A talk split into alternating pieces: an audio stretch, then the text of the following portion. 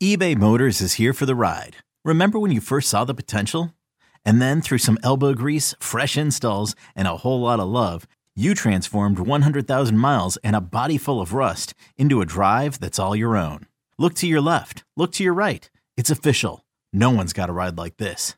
There's nothing else that sounds like, feels like, or looks like the set of wheels in your garage.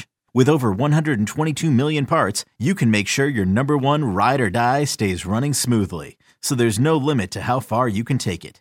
Brake kits, turbochargers, engines, exhaust kits, roof racks, LED headlights, bumpers, whatever your baby needs, eBay Motors has it. And with eBay Guaranteed Fit, it's guaranteed to fit your ride the first time, every time, or your money back. Plus, at these prices, well, you're burning rubber, not cash.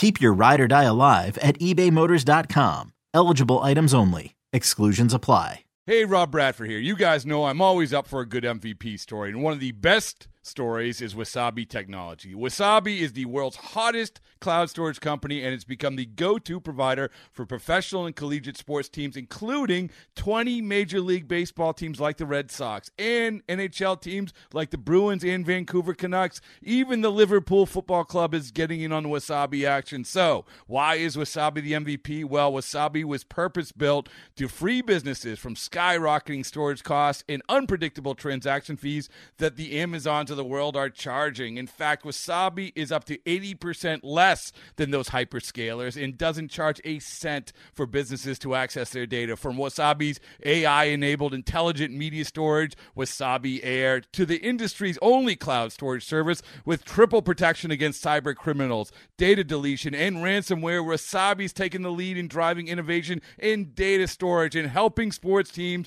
to unleash the power of their data. Wasabi, another Boston based championship team. This episode is brought to you by Progressive Insurance. Whether you love true crime or comedy, celebrity interviews or news, you call the shots on what's in your podcast queue. And guess what? Now you can call them on your auto insurance too with the Name Your Price tool from Progressive. It works just the way it sounds. You tell Progressive how much you want to pay for car insurance, and they'll show you coverage options that fit your budget. Get your quote today at progressive.com to join the over 28 million drivers who trust Progressive. Progressive Casualty Insurance Company and Affiliates. Price and coverage match limited by state law. Welcome, welcome to the Bret Boone Podcast. Explore the mind of MLB All Star, Silver Slugger, and Gold Glove winner, Bret Boone, as he sits down with his friends from the world of professional sports. Now, now up to bat, Bret Boone. Welcome to the Boone Podcast. I'm Bret Boone, and today on the program, I'm joined by a five time All Star and a member of the Angels Hall of Fame. He won 200 games in a 17 year career and was the one time battery mate of my pops, Bob Boone. Uh, ladies and gentlemen, Chuck Finley. Chuck, thanks for coming on the program. Well, thanks for having me, Boney. How you been? I've been good. I've been good. I yeah, want to remember that that back ahead. in the day when your dad. I mean, your dad was the first catcher that ever caught me, and I was I was like the wild thing. I mean, he was the only one that could tame the Mustang. I mean, he he taught me so much about pitching and and just how to calm down, but I was a mess. You know, it's funny, and, and it it is funny because we ended up playing years against each other. It's always funny to me when you know I grew up in this world. Obviously, Dad played for so long that through my whole childhood, Dad was in the big leagues. So it it was fun for me being a little kid running around that all of a sudden I'm facing these guys. And not only was it cool, but it was kind of strange too. I remember uh, facing Finn and I'm going, well, I was I was in high school when I when I uh, you know when I was running around Anaheim Stadium, but then it becomes surreal when we're facing each other in the big leagues. Uh, I remember my first my first game against uh, when Bret Saberhagen was pitching because Sabes would take me out. I'd go visit, I'd go visit uh, Kansas City when Dad was playing with the Royals, and Sabes would say, "Hey kid, if you ever make it," he goes, "That first AB, I'm going to give you nothing but four seam heaters down the middle," and he st- he stuck to it. I ended up. Oh, he did. It changed his mind. he stuck to it. He goes, he goes. I did my part. He goes, it's over now. Now it now game on. And and uh no, but cool, cool stuff like that. I want to ask you a question. If you remember, you probably don't remember this. This is 1993. You're with the Angels. I'm with the uh, Mariners. And I was the heir apparent to to Harold Reynolds. He was the the Mariner second baseman for years and years. And it was the first year Lou Piniella came over from the Reds. And Lou and myself early on, boy, and ended up being one of my favorite guys on this earth.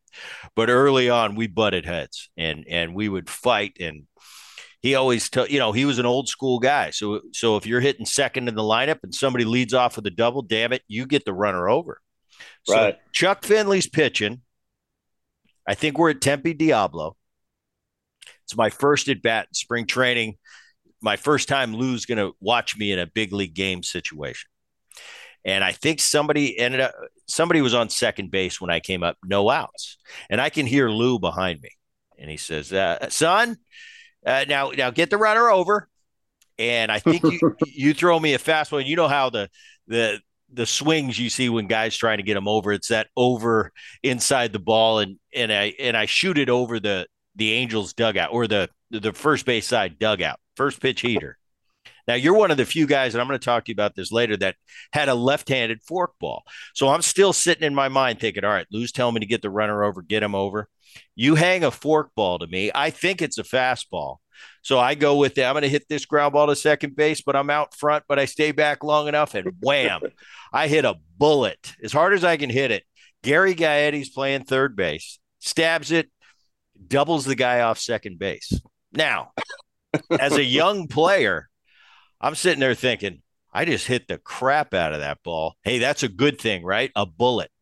And I'm coming back to the dugout, and you know, I got the old guys, Jay Buhner's at the top step. Booney, you hit the shit out of that ball. The, the, the, the, you know, pats on the back, and and Lou comes up to me and he goes, "Son," he goes, "You really hit the shit out of that ball, didn't you?" I said, "Yeah, Lou, thanks." You know, I think he's going to congratulate me. He goes, "Now get your ass down the left field line, get your sprints in. When I tell you to get the runner over, get him over." I'm shell shocked. I'm in left field running sprints, and and it kind of like I'm in Lala. I I don't know what to do. Like I'm in I'm already in timeout, and I just got here, and me and Lou aren't friends, and he hates me already. And I remember the uh, the, the fans over the fence saying. Man, you must be a really good if you only need one at bat and you get out of here. And I'm just myself, no, you don't understand. I'm in trouble. I'm in trouble with the skipper. But that was Chuck. I've told that story so many times. Finally, I get you on. I wanted to to run that by you. Um, You know what's funny about Lou is that when you'd see him sit over there in, in the Kingdom, he would sit over like he was in a lazy boy with his legs crossed, spread out, hands sitting on his hands, just tapping his heels on the bottom of the thing, looking at everybody chewing his gum. You go, that's got to be the coolest manager in the history of the game because I don't think anything would ever rile him in person because maybe behind the scenes he got crazy, but you know, when umpire didn't do anything right, I, I thought it was hilarious that time that Lou pulled his hamstring when he kicked his hat. Chuck, I, I've got when it comes to Lou, it's like I could sit here all day and all night and tell you stories. And I only played with him for see, one, two, three years. I've got more stories about Lou Piniella than anyone in my life, and and I was with the man for three years. Like I said, to this day, one of my ended up being one of my favorite people in my life. Uh, our our you know our relationship went from turbulent to to kind of better to unbelievable uh, the second time around for me in Seattle. But what a, what he's one of a kind. Yeah, no, I always loved Lou because he he same guy every day you saw him. You know, you didn't play right for him, you're not going to play, and he wants you to have fun and give it all you got. That's the way he played. And I I love playing against him. I had a chance when I was a free agent. I talked to Seattle and went up to Phoenix, and Lou was there with I don't remember who the GM was at the time, but uh, Lou was a man of few words. You know, he he said what was on his mind. If you want to play for me or you don't, that's it. All right, we'll see you guys later. And I'm like, where's he going? He goes, oh, he's going to go play golf or something. I don't hear. That shows you really you're not that really important to him. he and, and, I could imagine being a being an opponent coming in on the on the uh, on the other team. It's like, what's Lou to do tonight? It it was yeah, pretty awesome. Uh, you came up in '86. You mentioned the top. Uh, Bob Boone was your first catcher, and you said you were wild. You came up and you and you got put in the bullpen. You know, it's fast forward to 1989 is where you kind of come in your own and and kind of establish yourself as a starter. You make your first All Star game, but tell me the process from 86 getting to the 88. You're you're a full time starter with the with the uh, with the Angels, but tell me the process and uh, just from that 86 to 89 transition. We all go through one. uh, you went through one as well. Right. Yeah. Well, I got I almost made the team, which is crazy. I only had like 30 minor league innings uh, pitched, and I was as raw as they came. I mean, you put a saddle on me, and I'm going to buck you off as much as I can. But Bob was, he was one of the uh, better influences. Him and Mike Witt really kind of kept me on the team in '86 and '87. Um, Bob taught me about pitching. He just, you know, I was a thrower back then. I threw probably, you know, today's gun, it would have probably been 96, but I was, you know, back then it was like 93, 94, 92, depending. But I was clueless about pitching, but he kind of taught me the ways. But my first big league start was, uh, or game was in Detroit, in Anaheim. And they brought me in, Team Ott brought me in to face Lou Whitaker. And Lou obviously had never heard of me, seen me or what, because I, I, was only about five days into the into the roster. And uh, so Booney walks out to the mound, and I, I, just couldn't believe how bright the lights were because I came from like Clinton, Iowa, where I was pitching in front of 450 people like two nights before. And I go, wow, Booney, you look really close to me. I might throw it right through you. He goes, hey, I just want you to calm down. We're just going to play a nice little friendly game of catch. So I said, all right. And I couldn't even spit. I was just, I, I was so nervous. And then uh, I heard Bob squats down and Lou looks at him. I think Bob told me he goes, Who is this guy? And Bob goes, His name is Finley. We brought him up from A ball, not high A. He was like low A. Throws really hard. He has no clue where to go, where it's going. And I remember Lou looked at me and he kind of tapped the bat and he took about two steps back in the box and said, Okay, let's try the my first pitch. I think almost took his head off. When he like looked at me and goes, This is gonna be trouble. But he finally got me going and kind of taught me, uh, you know, just about the the ways of how to get guys out. And, and to answer your question about how did I get to 89, well, I think they uh, envisioned me as being a starter, and I just didn't have enough experience. So toward the end of 87, I went to winter ball both times in the winter and tried to develop a third pitch, and then it just wasn't working. I just could not get the feel of a changeup. And then Joe Coleman – who was our bullpen coach, told me, he goes, instructionally, he goes, Hey, why don't you try this? Why don't you try splitting your fingers? And all I want you to think about is arm speed.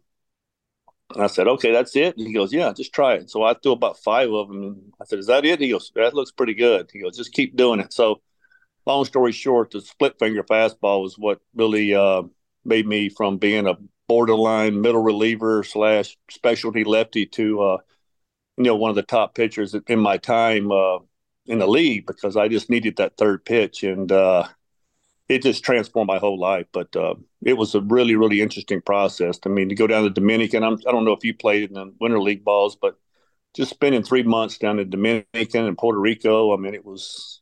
I loved those days. It was fun. I wouldn't want to go back, but I loved those days. They, they were meaningful for me. You know, when you talk about your split and, and you talk to other hitters, especially, I'll try to explain to the audience as good as I can. Listen to the Boone podcast. Uh, Chuck was known. He had a split. And what was so rare about that is a lot of righties had splits. We faced right handers with splits all the time. So we are used to that. As hitters, we don't like dealing with the unknown. Chuck Finley, split finger fastball, something we don't see every day, and it kind of throws us off. We're not, we don't train for that. It, it's almost like, and I try when people ask me about how unique you were, and and I faced you later in my career not the same, but it's almost like Trevor Hoffman's changeup.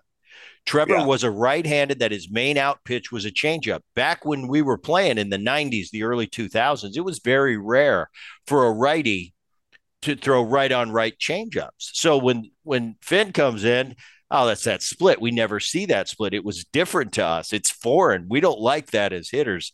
Uh, the only other guy, the only other guy I know that had one, and and other guys had a variation you know, t- turnover, change up. It's a split. No, that's yeah. not a split. A split is a split. Jeff Fassero had a split. Once yeah. again, very unique situation. When you when you're one of few, uh, I think you always have a little bit of advantage. And I was just interested how much you thought that played into your career, obviously, and and your success. Obviously, from what you said, uh, a big part of it. Oh, very much. I mean, I like I said, I was being totally honest. I'm not going to kid myself and think I would have struggled with two pitches. I mean, it would have been very tough for me to to pitch in the big leagues, especially you know back in the day when I pitched, guys would they would wait you out and they would work counts. So the more pitches they saw of me, the the worse it was for me. But you know, what's funny is that uh, my split was kind of like I would always thought that if I was a GM, I would always try to throw out of my five starters, I'd try to throw a middle guy in there that had a knuckleball.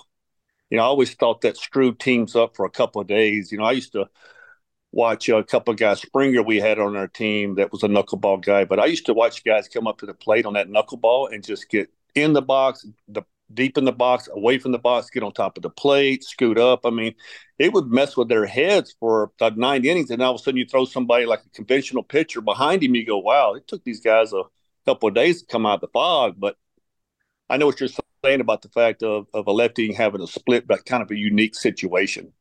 Yeah. Um. You, did you handle the knuckleball good?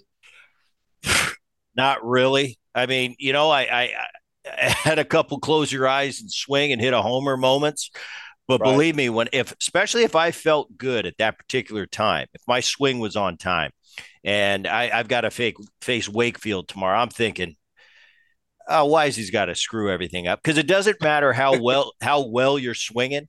The knuckleball, yeah. it, it's such a wild card because you have no idea. You can do everything perfect, put a perfect swing on it, and miss it by a foot. That's just the nature of the knuckleball times when you're not swinging good, maybe that's what you need. But it's funny you you mentioned that as a hitter, the things we try against the knuckleball. You're right.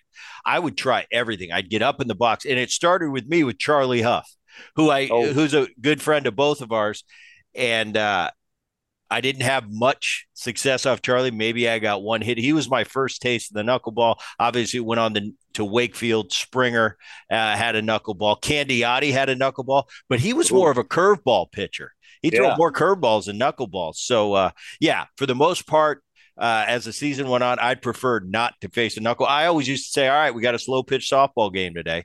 And I tried you know, that I, sometimes. I tried the the slow pitch approach, just put the put the bat on my shoulder and and roll with it. Sometimes it worked, sometimes it didn't. I told our manager Doug Rader, who was a beauty, and we everybody that's in baseball knows Doug Rader and his personality. But I said, Doug, we'd be, have a knuckleball guy we would be facing that day. I go, why don't you throw everybody that's hung over in the lineup? I said that would probably work. He goes, hell, that'd be the whole team. Yeah, we don't have enough spots. Another day is here, and you're ready for it. What to wear? Check. Breakfast, lunch, and dinner? Check. Planning for what's next and how to save for it? That's where Bank of America can help.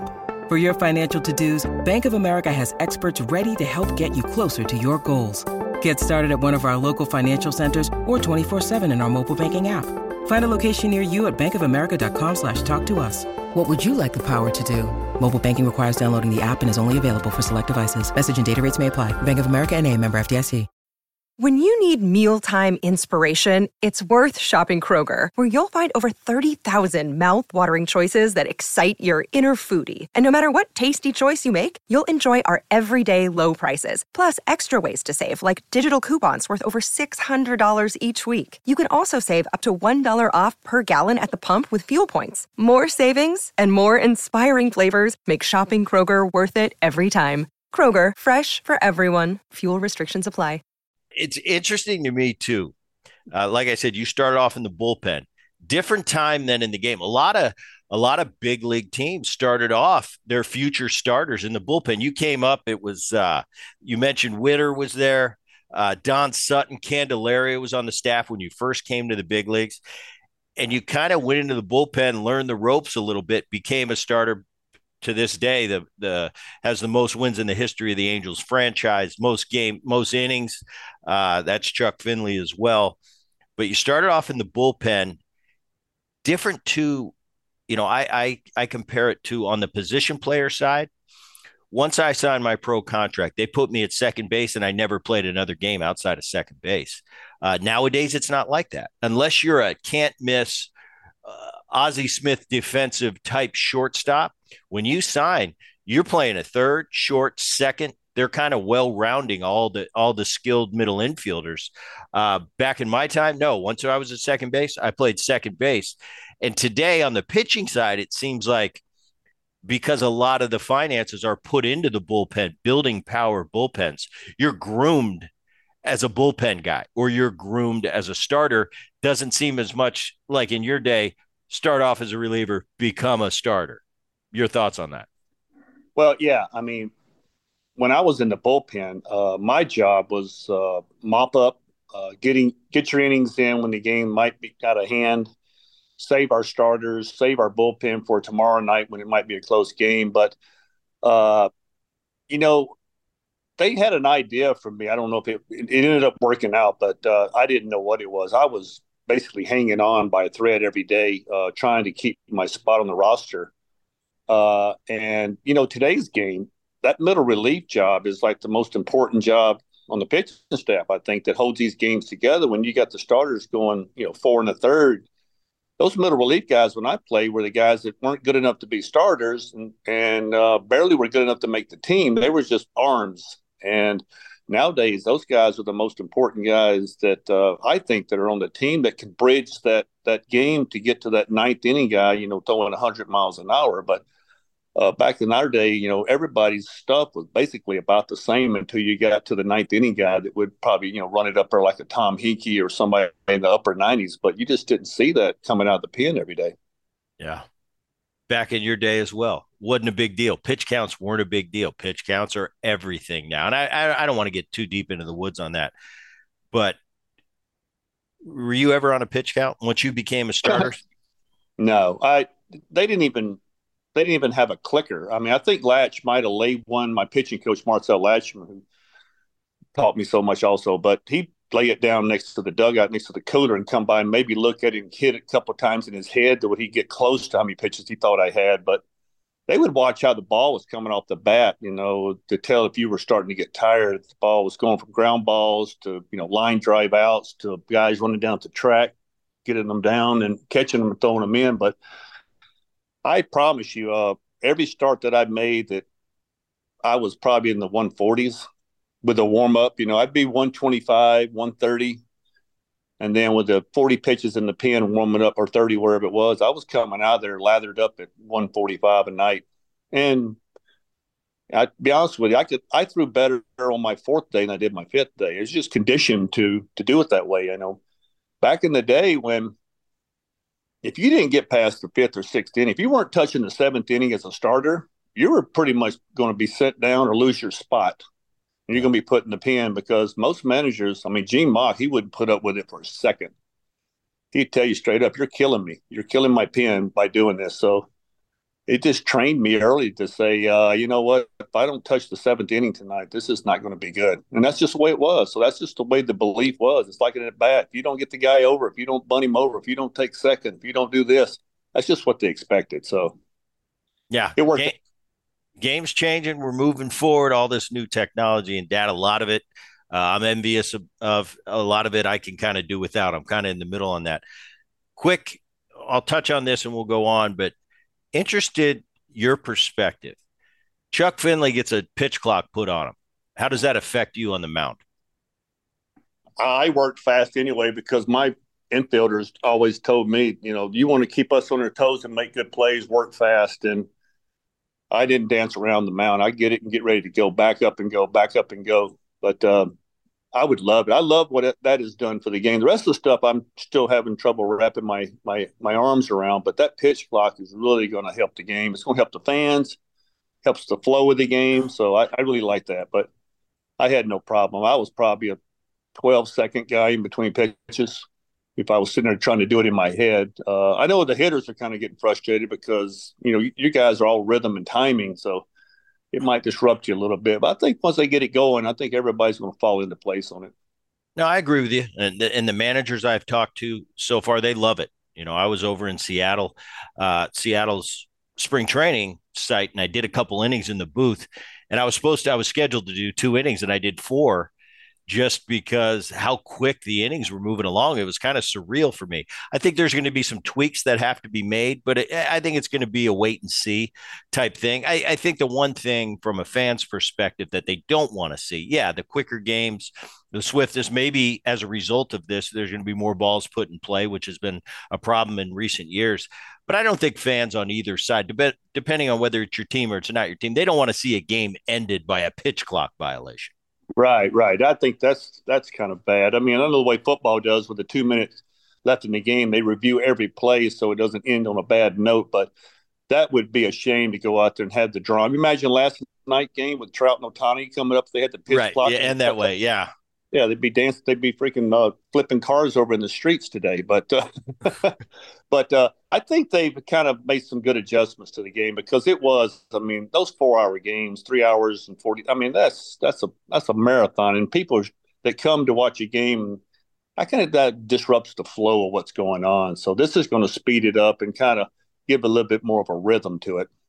You came in with Gene Mauch. Um and Gene Autry, the cowboy, was was the owner of the Angels when, when, you were young. I mean, through your later days, and it was really interesting. You came in, like I said, I was a kid hanging along, hanging around with Dad, coming to the ballpark, tagging along. But you played, you came in with the Reggie Jacksons and the Don Suttons of the world, the Bobby Grich. You mentioned Mike Witt, one of the great Angel starters. Uh, and when you left, it was kind of that new era of, of Timmy Salmon and Jim Edmonds and Garrett Anderson, Glaus, Darren Erstad, the team that went on in 2002 and ended up winning a World Series. By that time, it's 2002. We played, or uh, I'm sorry, 2001, we played against each other in the playoffs. 2002, you finish your career uh, with the St. Louis Cardinals. And then that year is the year the Angels kind of came out of nowhere, ended up winning the World Series. All those years you played with the Angels, to see that group you had left uh, when you moved on to Cleveland and eventually the St. Louis Cardinals, how was that watching it as pretty much a career angel? And all of a sudden, 2002, when you leave, they finally win their first World Series. Was that kind of an odd thing for you, or, or, or yeah. what was it like? Well, I was, you know, all my good buddies that I spent a lot of time with and kind of came up with uh, Garrett and Fish and Ersty and DiSarcina, you know, all these guys, Wally, all these guys came through the system. So we all had mutual friends with our coaches staff came up with this. I mean, we had a really good tight family. But you know, the funny thing was is that when I got traded over when I was in Cleveland and they were dumping payroll and we weren't that good, uh, the GM over there uh, said, you know, I'm going to try to get you on a team that's got a pretty good lead so we can get you in the playoffs. And he said, well, you got a choice I got San Francisco here and I got St. Louis. And I said, well, who do you think has a better chance?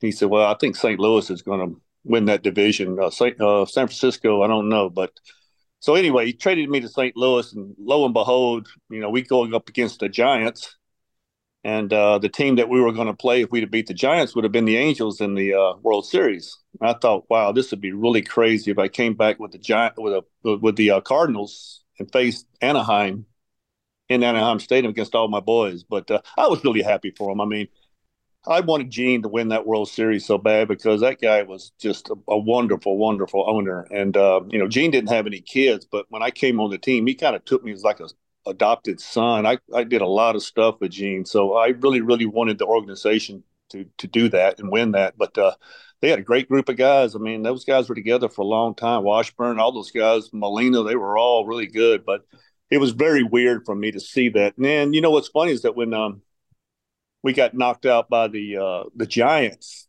you know, Jackie had called me and said, you know, why don't you uh, come catch the first? I'm gonna throw out the first pitch. Why don't you come catch it? And I go, I don't know about that. I just got through pitching five days ago, but I ended up at Anaheim Stadium and caught one of the first pitches from her, and it kind of brought me back into the organization. And I, you know, I've been with them ever since. 2009 you get the phone call. You're going to the Angels Hall of Fame. How was that call for you? I mean, obviously well deserved. Probably uh, with your resume and what you did uh, playing for the Angels, you, you were kind of a, a no brainer. But until you get that phone call and it, it, becomes official, how special was that for you? Oh, it was amazing. Uh, you know, I I would been been with John Carpino, our president, Dennis Kuhl, our chairman, and Artie and I friends. So John called me one day and he had all three of them on the speaker call and he said, Hey, what are you doing? I said, Not much. He said, uh, Well, you got a second? I said, Sure. And he goes, uh, What would you think if uh, we elected you to the Angels Hall of Fame? And I kind of went quiet. I was like, What does that mean? And I kind of thought about it for a second. And I said, Wait a second. Oh, is this what you're saying? He goes, Yeah. And I thought that was a really cool thing for them to do that. Uh, you know, they didn't have to do that. It's obviously their pick and, and their choice, but uh, it meant a lot to me to go there with my kids and and and do that that night and uh, it's it's been wonderful ever since. I mean, just to be announced somewhere as an Angel Hall of Famers, you know, how many guys come through a system from the inception of the team in '62 to now. That's a lot of players. So to get picked out of that group, and uh, you know, when you go to the stadium, it's there. It's, it's really cool, really cool idea. Aren't you in the Mariners? I'm not in the Mariners. Rubbing it in, are you, Finn? Maybe one day. Nope.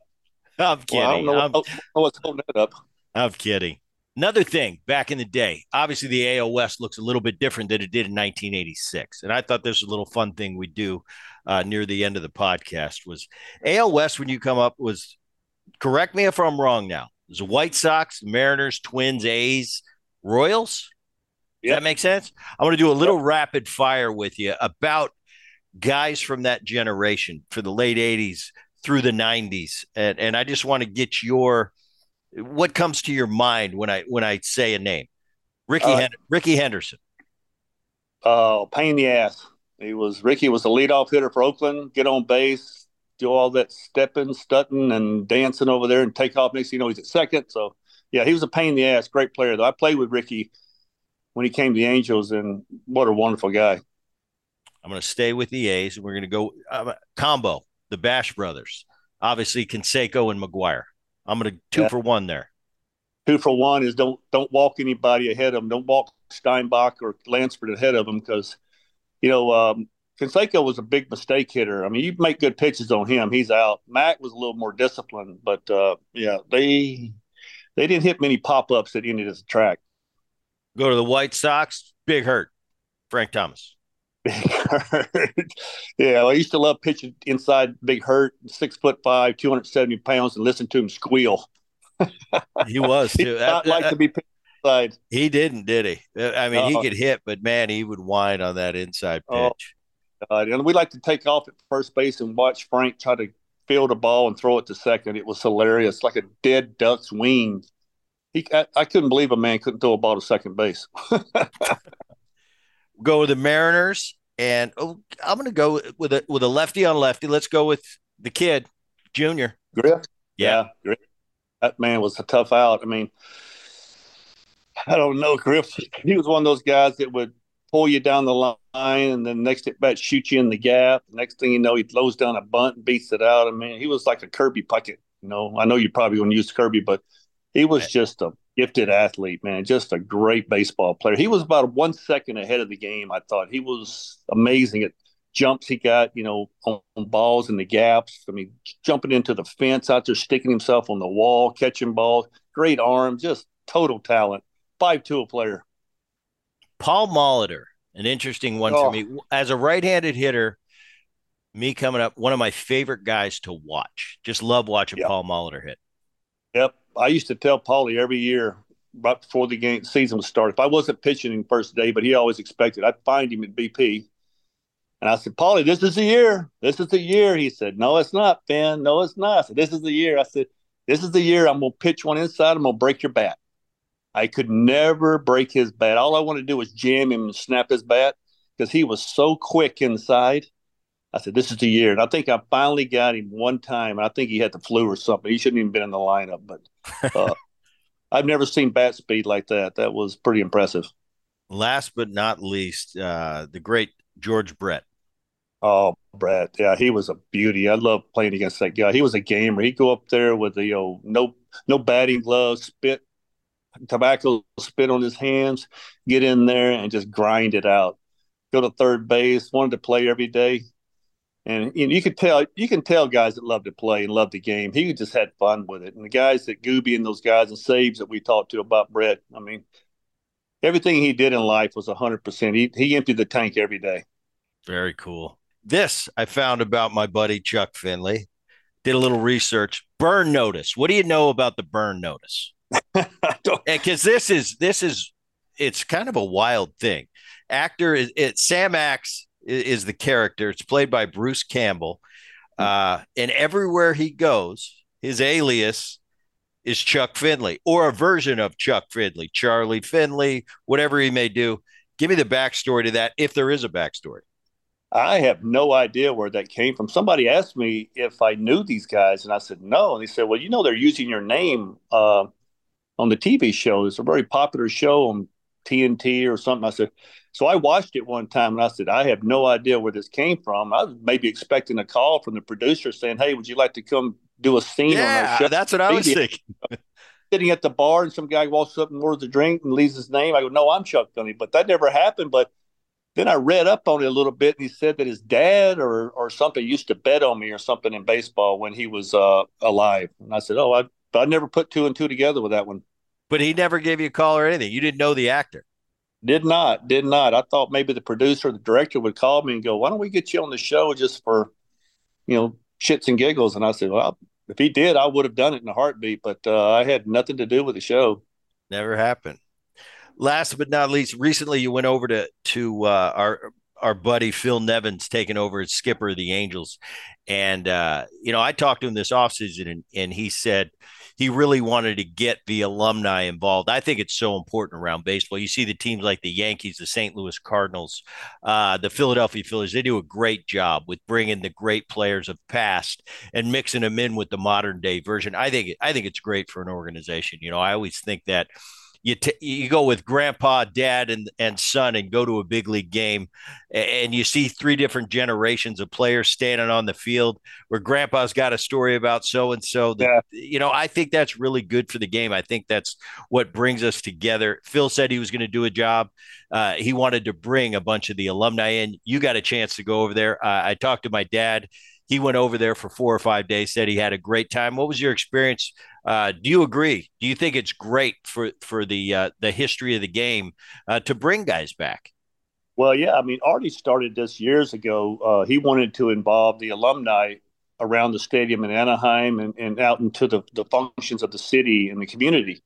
So he started bringing guys around during the game time just to associate with the fans and stuff. But uh, uh, I used to go to spring training every year with Sosh and all the guys, so I was pretty much a regular. But Phil and I had dinner uh, with our good friend mine and yours, Joe Martelli, uh, one night, and uh, he said, "Finn, you know, I'd like to bring a bunch of guys into spring training, the old guys." He said, "Can you help me put together a list of guys you think?" And so we started popping off names, and you know, by the end of the night, we had thirty guys. He goes, "Well, it's only six weeks, man. I only bring in so many, but."